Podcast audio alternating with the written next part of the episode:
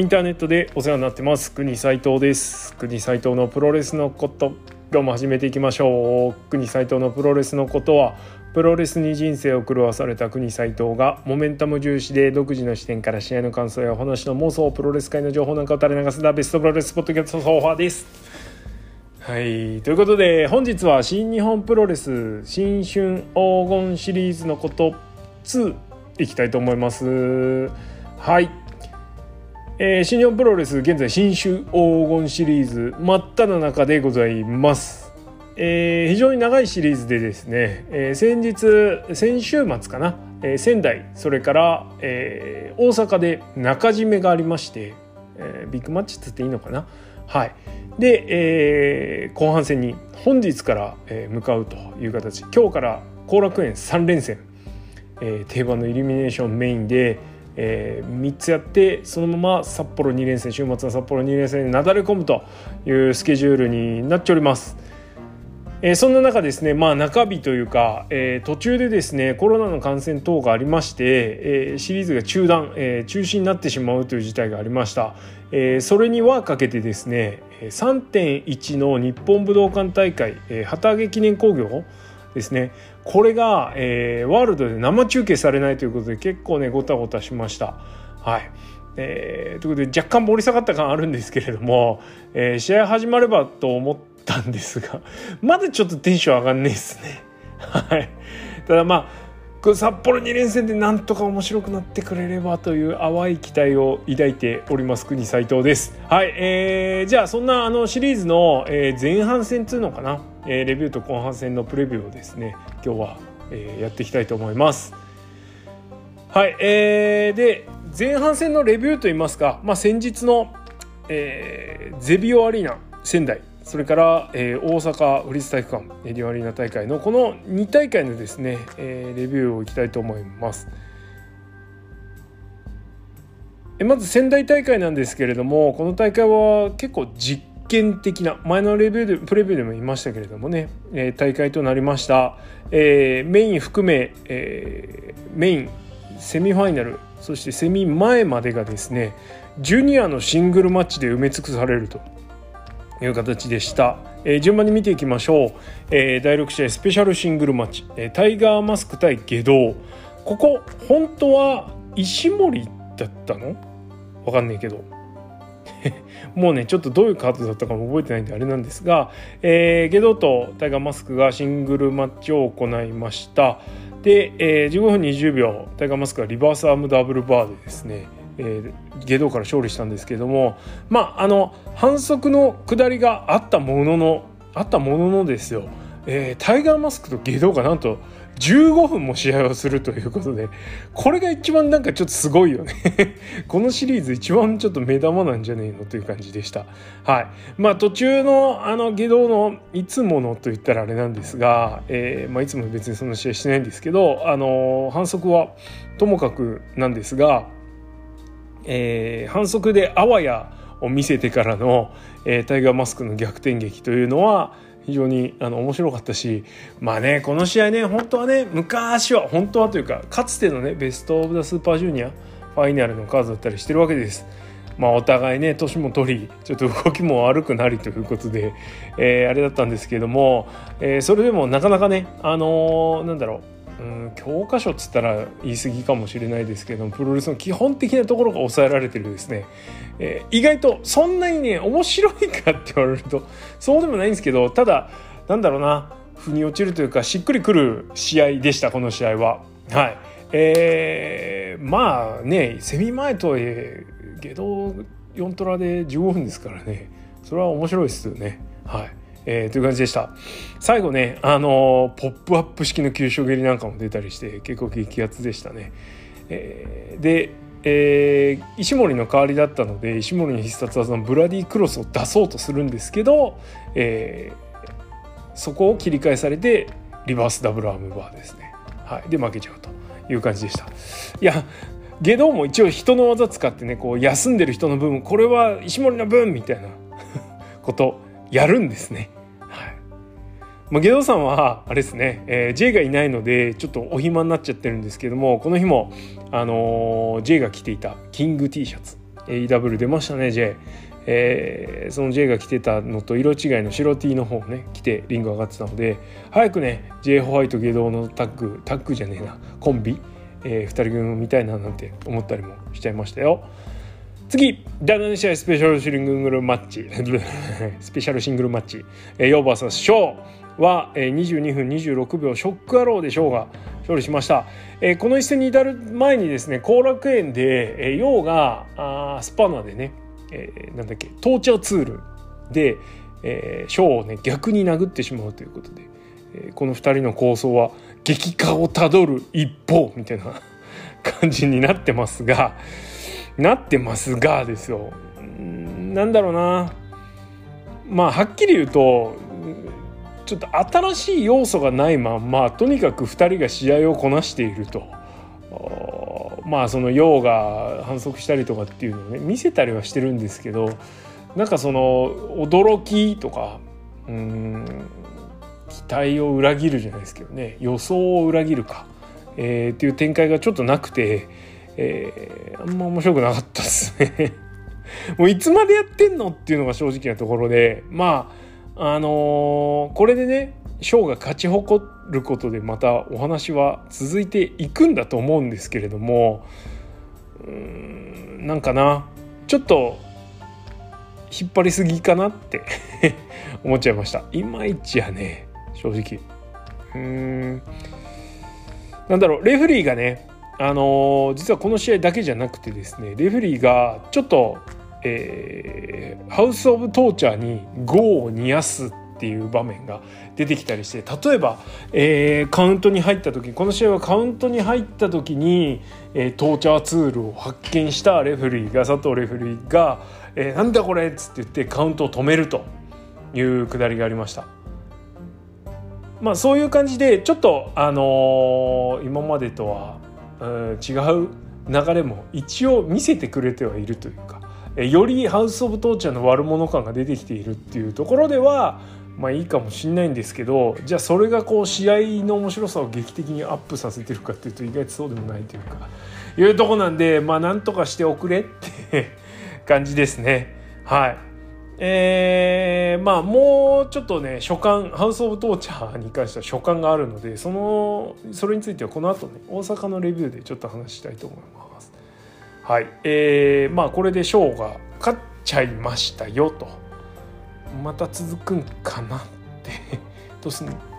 うすんでしょうね。はい、えー、次第8試合。IWGP ジュニアヘビー級選手権。エル・デスペラード対マスター・ワット。です。28分50秒。ヌメロドスでデスペラードが勝利して防衛に成功しました。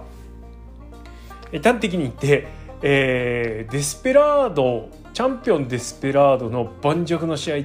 て感じですね。はいえー、チャンピオンの使命っていうのはチャレンジャーの、えー、評価というか格を上げて、えー、自分は防衛するっていうのはまあ一つのミッションじゃないですか。まあ、もう一つあるとしたら、えー、新しい挑戦者を爆上げした上でチャンピオンベルトをお渡しするっていうねまあ大まかに言うとこの2つなわけじゃないですか。これ以外これがこのどっちかができてないチャンピオンシップっていうのはやっぱなんかいまいち面白くないというか。はい。ねえー、対戦相手を上げきらないでチャンピオンが勝つだけってやっぱ面白くないし。ただベルト渡すだけでチャンピオンあんま強くなかったなじゃあ面白くないしみたいなね。いうとこじゃないですか。はい。まあ、その点からいくとこの試合は、前者の条件を満たしてたので、えー、良かったんじゃないのかなというふうに思います。デスペラードは、ヌメロドスこの試合のフィニッシュになったヌメロドス、に至る流れそれから、まあ、ピンチロコ、えー、LS クレロなど、フィニッシュの分岐があります。まあ、なんで攻めも、いろんな展開が持ってこれると。ただ足攻めベースにできるっていうのは非常にあのいい上に、えー、そこにヒールテイスト加えられるんでえー、今ディスプレイめちゃめちゃ試合面白いです、はい、これは認めねばなるまいまあもうね何度もあのデスプレイを見直した的な発言はこのアップごとでもしてるんですけれども改めてですねこのそれなりの会場のメインイベントを任された試合でこれだけのものをお見せいただけるっていうのは、えー、真に至るレスラーになってきたんじゃないのかなというふうに思います。えかて挑戦者、えー、マスターワトに関してはまあ俺はまあこの試合で、終わった後にデスペが、まあ、身体能力は認めとるよという話はしてました、えー、全く同じですね。ヤングライオンの頃から、えー、もうその動きとか持ってるポテンシャル的なもの、えー、アスレチックのポテンシャルは、えー、もう過去のヤングライオンと比べてもダントツじゃないですか。あとはそれの生かし方とそして今の新日本プロレスでより、えー、重要視されるキャラクター性、えー、それにのっとった、えー、パフォーマンスですよね、えー、ができるかどうかっていうところがポイントだと思うんですけどそこに関してはちょっとやっぱまだいまいちなのかなという感じです。えー、こんだけのね、ロングマッチをこなしきったというところでは良、えー、かったと思うんですけど、えー、細かい技の入りですね。そのなんだろう。うん。中の人視点ではなくて単純に見てる側からしても、えー、技が雑い、えー、部分が結構あったりしてそれじゃ無理じゃんって思っちゃったりする場面、えー、がありました。えー、なんでそういうところがもうちょっとフィックスしてくるといいのかなと思うっていう部分とあとやっぱりね、えー、キャラクター的に打撃を使うキャラクターなのでもうちょっとバツッとね決めるところバツンと決めてほしいなというふうには思います。ま、それができれば、まあ、マイクなんかなくたって別にいけるんじゃないのって思っちゃうんですけどいかがでしょうか？はい。えー、なんだろうな。うんなんだっけ？えー、っと名前が出てこない。うんとゆりかもめみたいなね。えー、ギブアップ技もあったんですけどあれもねなんかもうちょっとこうスッと入るといいのになって思いました。はい、で最後。最後ですね、えー、ほんと最後の最後であのトヨタ愛美式の駆け上がりの前方回転エビ固めやりましたね。いやあれはそこで出してきたかと。あれズバッと決まったら超大技ですよね。しかもそこからのあのゆりかもめ。なんだっけベンダバールです。はい。なんでこれはちょっと大舞台で期待できるかなという感じですね。ただとはいえまあそこからねフィニッシュが秀逸でペンダバール前方回転エビ固めからのペンダバールをデスペが切り返してグランドドラゴンスクリューからのヌメロドスっていうねいやあそこの流れは良かったお千日中には素晴らしいみたいなねいう感じになりましたよねあ。これぞ新日本プロレス現代新日本プロレスみたいな最後のね終盤のあのカウンターの当て合いみたいなところはちょっと良かったですね。でなんだっけ？何をしたんだっけ？な忘れちゃった。まあまあまあ結構楽しみました。はい。結構楽しめました。そして試合後のマイクそれからバックステージで、えー、他団体の選手の名前をボソボソ出してます。えー、おそらくこれはありますね。えー、先立てノアで原田が4.2930の両国 2days の初日4.29の両国大会を N イノベーションジュニアの大会にすると宣言をしました。えー、ぶっちゃけノアのジュニアだけだときつい、えー、これは間違いなく他団体来るでしょうということで。しかもね新日本プロレスとの例の対抗戦ですね。あの時に名前が挙がったノアの選手、えー、覇王。それから傭兵。それから忠助で忠助はもうスポット当たったでしょ。高木とね終盤凄まじい攻防して。しかも成長式のフィニッシュいただいたんで ね同期だったらラリアットで負けちゃうしみたいな。天山ですらパンピングオーバーで負けちゃうのにっていうね いう中、えー、フルコースいただいた忠相はもうもうある意味お役御免なんですよ。でね、えー、その名前出た覇王、えー、当時今後にいた覇王は正規軍に行きました。そして傭兵もペロス・デロマルで八本にいた傭兵も正規軍に行きました。やっぱね正統派のね真っ向勝負ジュニアといえば真っ向勝負みたいなね、えくだらないなしで真っ向勝負っていうのは一つあの人気が出たというか J カップでも基盤となったあの人気の一つ礎の一つになった展開というかねところなので各団体いろんな人が集まって正々堂々真っ向勝負する新日本プロレスでは見られない、えー、今の戦い、えー、ジュニアのジュニアならではの戦いっていうのを見せる上ではこのみんな一斉に、正規軍に移動ノア側が正規軍に移動したっていうのはねこれは新日本プロレス上陸あんじゃねえのってやっぱ思っちゃいますよね。どうでしょうまあ、そこに対する下、えー、準備は新日本プロレス側からもしていただいているご様子なのでこのデスペのコメント見てもね楽しみです。はい、えー、ということでこのあのデスペワトは今のところシリーズ個人的にはベストかなというふうに思います、えー、特に違和感なく、えー、見ることができました。よかったです。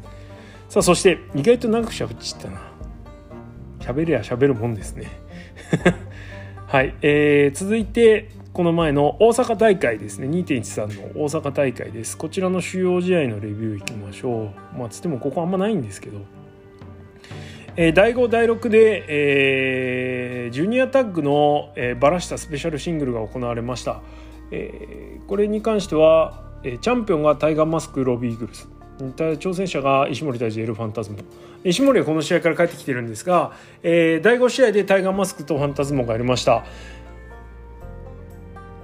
まあまあまあまあやってたんですけど、えー、ファンタズモがリバースダブルアーマーでアームバーで完全捕獲されたところで、えー、石森が入ってきて、えー、乱入で反則、えー、タイガーマスクの勝ち。そしてそれを、えー、ロビーイーグルスが助けに来て、えー、そこから第6試合がそのまま続きで始まると「おや? 」みたいな。まあまあよくある手法ですけどね、えー、ベスト・オブ・ザ・スーパージュニアの公式戦でタッグチームをばらしてこの展開やったりとか、まあ、片っぽはね今回決着ついてないんですけど決着つけた上でやったりとかもしてたし。まあそういう意味ではねちょっと1個反則なのはあれなんですが、まあ、続くって感じじゃないですか。はい、えー、で、えー、ロビーは石森を11分、えー、11分10秒ロンミラースペシャルで、えー、石森をタップアウトさせます。いやあのー、このロビーイーグルスですね、えー、短い試合ながら石森を、えー、ギブアップさせるに十分な試合ぶりを見せてくれました。こりゃ強えなと改めて、えー、やっぱりねあのロビーザックと一緒でザックと一緒ザックと一緒ではないですけどザックに続くですねあのコロナ禍でも新日本プロレスを支えてくれた外国人選手の一人なのでやっぱね、まあ、チャンピオンにもなったしダブルチャンピオンにもなったしそして現タッグチャンピオンですけれども、ね、勲章を上げてほしいなマジで。ね試合だって面白いしでロビーの試合あの新日本プロレスファンにも今めちゃめちゃ受けてきてるんで本当もう一丁日の目を浴びてほしいなというふうに思います。えー、でこの試合終わって、えーと、タッグ、えー、向けてさあいよいよっていうふうになったんですけれども、えー、田口ワトが、えー、入ってきまして、えー、次69代だからというわけじゃないけれどもみたいな 本体同士で試合しようぜみたいなこと言ったら金丸とデスペラードが出てきて、えー、俺らとやれという感じで。でチャンピオンが、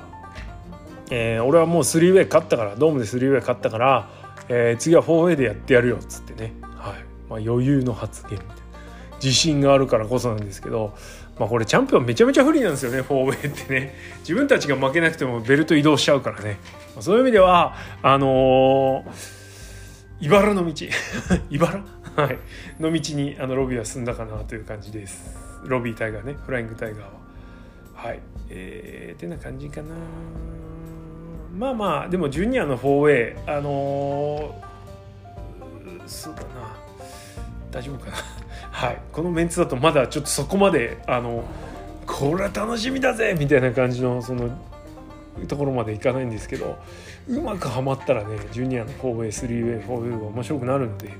期待して待っときましょう。さあそして第7試合。えー、セミファイナルですね、えー、ネバー無差別級選手権はランバランバージャック。ランバージャックデスマッチで行われました、えー、チャンピオンイービルに対してチャレンジャー石井智弘。です。20分35秒。おそんなもんか。はい、えー、でイービルが勝利しました。えー、前半はいつも通りですねランバージャックの意味がないぐらいですね、え、両チームともに、あのー、すぐにリング返さないでねボコってからリング返すっていう感じで やっておりました、えー、で、あのハウス・オブ・トーチャーが木を見て乱入を仕掛ける。えー、それにケイオスデーが、えー、ゴーニアし、えー、さらにリング入っていく。そして排除すると。いう感じであのあんまりランバージャックだった意味がないというか あのより両チームが介入しやすい状態にするためにランバージャックが設定されたみたいな感じでしたね。なんでランバーこれぞランバージャックならではみたいなねいうシーンはなかったですね。例えばですよ例えば、えー、イービルが、えー、リング外に落ちた時に、えー、冷たくあのディック・トーンがリング内に戻すとかね そういうのもあったっていいじゃん本来のランバージャックなんだからねまあそれが嘘っこだとしてもそういうのを見せてくれてもいいじゃんとか思ったりとかじゃなかったら何のためのランバージャックよって思いつつえー、見ておりましたがで終盤は、えーとまあ、皆さんこれタイムラインの反応を見る限り、えー、介入なしでもイーベルこんだけできるんだぜっていうのを見せてくれた試合みたいなね、えー、いう感じでした。で盛り上がってました。いやとそこに関しては国際と冷ややかなリアクションというか、まあ、そもそもあのイービルが面白い試合ある程度の面白い試合、えー、まあねちょっとあんま好きじゃないですけどどっちかっていうとアスリートプロレスができる側の人なんでこのイービルってね。機動力タイプの選手なんで、えー、それはね面白いんですよ石井とやったら。絶対。なんだけどそれをやらないことがイービルのあれだったわけで。ねまあなんでやらなくて面白かったからよかったよかった。よしイービルもさすがやとかっていうのはちょっとどうかなって思いました、はい、いい試合面白い試合スイングした試合が見られたからいいってもんでもねえんだなって我ながらちょっと思いながらはい見ました。まあイービルはようやくですねあのー、これで石井を倒すことができました。えー、最後の流れに至るところは、えー、もう反則一切なしですね終盤は。えー、なんで、まあ、そういう意味ではねよかったねって感じですかね。はい、まあテキーラサンライズ出たりとかあのー、普段ね出さないような技見せてくれたりしたんでそういう点では良かったですけどね。はいまあヒールがヒールテイストを薄めていくとああそっかやっぱそういう風になっていくのかっていうのと新しいヒールがまた出てくるのかって思っちゃうんですけどまあ当分出てこないでしょう。はいでね、あのー、ちょっともう忘れちゃった人もいるかもしれないですけれども、えー、ショーの試合でもねちょっと触れましたがヒールチームハウス・オブ・トーチャーに関する所感なんですけれどもこれもね毎度言ってることなんですが、えー、反則介入するタイミングによってやっぱり盛り上がりが作れる場合とそうじゃない場合があると。でかなりの確率で盛り上がらない展開が多いっていうところに関してはまあ改善の余地ありというかなんとかしてほしいなと思う、まあ、いわゆるワンパターンってやつになっちゃってるからね。で、えー、今回みたいないわゆる飛び道具ですよ、えー、を使う場合要はイービルが正統派ファイトで相手を倒すっていうねこれ完全にハウス・オブ・タッチ的な飛び道具なんですけど、まあ、これに関してはあまり状態化させてしまうとちょっとダメなんじゃないのというふうに思います。とにかくですねあの国サイト的にはこの、えー、ハウス・オブ・トーチャーの反則、えー、乱入介入っていうところに関しては、えー、小気味よくタイミングよくうまいことやってほしいなと。いつも面白くある必要はないですけど、うん、またか。じゃあいっか。ってならないタイミングでくれよ。思います。はい、まあねなかなか難しいですけどね。結構ないもんねだりなんかなこれって。まあでもね良かった時は良かったですからね。イーブルのその介入ありの試合でもね。はい、なんてことを思いました。さあ次誰になるのかなという感じです。そしてこれメインじゃなかったですね。メインでもおかしくないぐらい会場は盛り上がってました、えー、第8試合スペシャルシングルマッチ。棚橋宏岡田和親対真田。内藤哲也は33分28秒、デスティーノで、内藤が勝利しました、この試合に関してはあまり多くを語りません、えー、気になったのはあと4社の4社真田を除く3社のコンディションがあまり良くなさそうな感じ、えー、特に棚橋と内藤が気になりました、えー、それから岡田に関してはコンディションが良くないというよりはなんかねこんだけのロングマッチそれからメインイベントだったのにまあそうだな。うん直近で見てる試合がねオスプレイ戦とかね、えー、清宮無党戦とかねそういう感じだったのでそれと比べちゃうとちょっとこれぐらいなんだって思っちゃうような試合っぷり、まあ、バンプもだいぶイージーにやってたしね。まあなんでちょっとねまあまあここでは無理しないのかなって感じはね。はい、えー、ただ真田はねなんかちょっと元気だなという感じです、はい。えー、棚橋と真田の試合に関しては、えー、横部でやった g 1の公式戦が非常にいい試合だったのであれ級の試合を見せてくれれば、えー、結構楽しめんじゃないのかなというふうに思いました。まあ、ただ棚橋の腹にねドカンと乗っかったお肉がですねそれを阻むというかあと膝のコンディションどうなのかなというところです、えー、内藤はなんとか勝ちましたがちょっと内藤の動きの悪さはかなり気になっちゃうレベルでしたね、はい。えー、札幌2.19札幌では棚橋真田の USB そして2.20の札幌では岡田内藤の IWGP ヘビーが待っておりますのでここがねバツッと決まるといいなって思わんばかりでございます。はい。ということで、えー、レビューこの辺にして最後ですね、えー、プレビューですね。まあちょっともう今触れちゃったんで、えー、軽く触っとくだけにしておきますが、えー、今日から、えー、今日の後楽園ですね。まあもうもうこれ聞く頃には終わっちゃってる場合もあるかもしれないんですが、えー、メインのタイトルマッチ絡めたあタイトルマッチを絡めたイルミネーションがメインになってます、えー、今日は矢野鈴木みのるの、えー、KOPW ですね。えー、刑事マッチなのか手錠マッチなのかっていうことで、まあ、あんだけ刑事用意しといてね手錠マッチにしますっていうわけにはいかんでしょうみたいなところがあって。はい。えー、今日のイルミネーションは永田和と田口矢野対、えー、太一金丸デスペ。鈴木。はい。です。以上。次。えー、明日2.16後楽園はうんとこれはネバ6人タッグかな、えー、石井陽吉橋後藤対ディクト翔裕次郎イービル。これはねうまくいけばめちゃめちゃ面白い。はい。頑張ってくださいって感じです。ただ特に好きな選手がいないので任せるとこはって。どうぞって感じですね、はい、そして、えー、後楽園3日目2.17は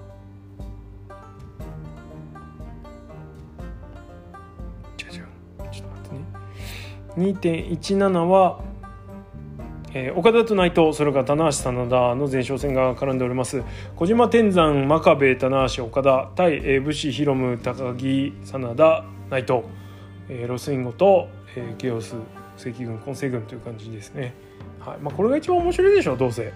ね、と思います。最後がね小島武士とかで決着つかない。まあ内藤孤児とかね。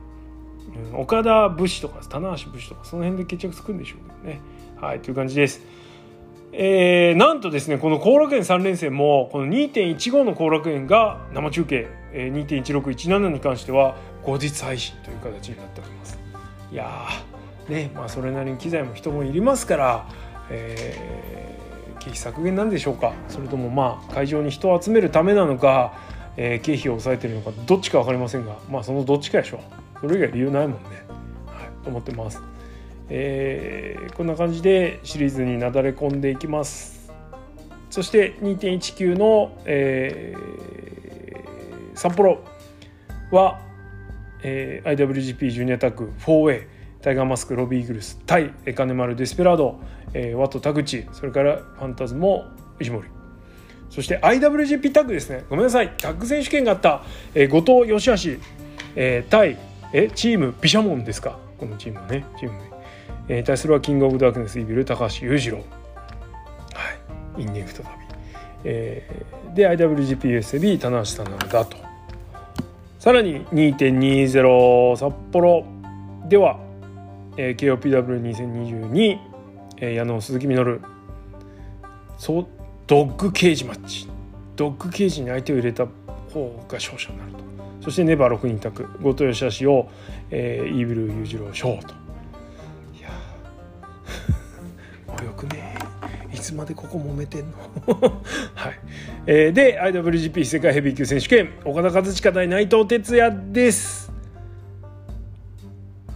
どうなっかねマジで。まあ規定路線でいけば岡田なんでしょうけれども。うん。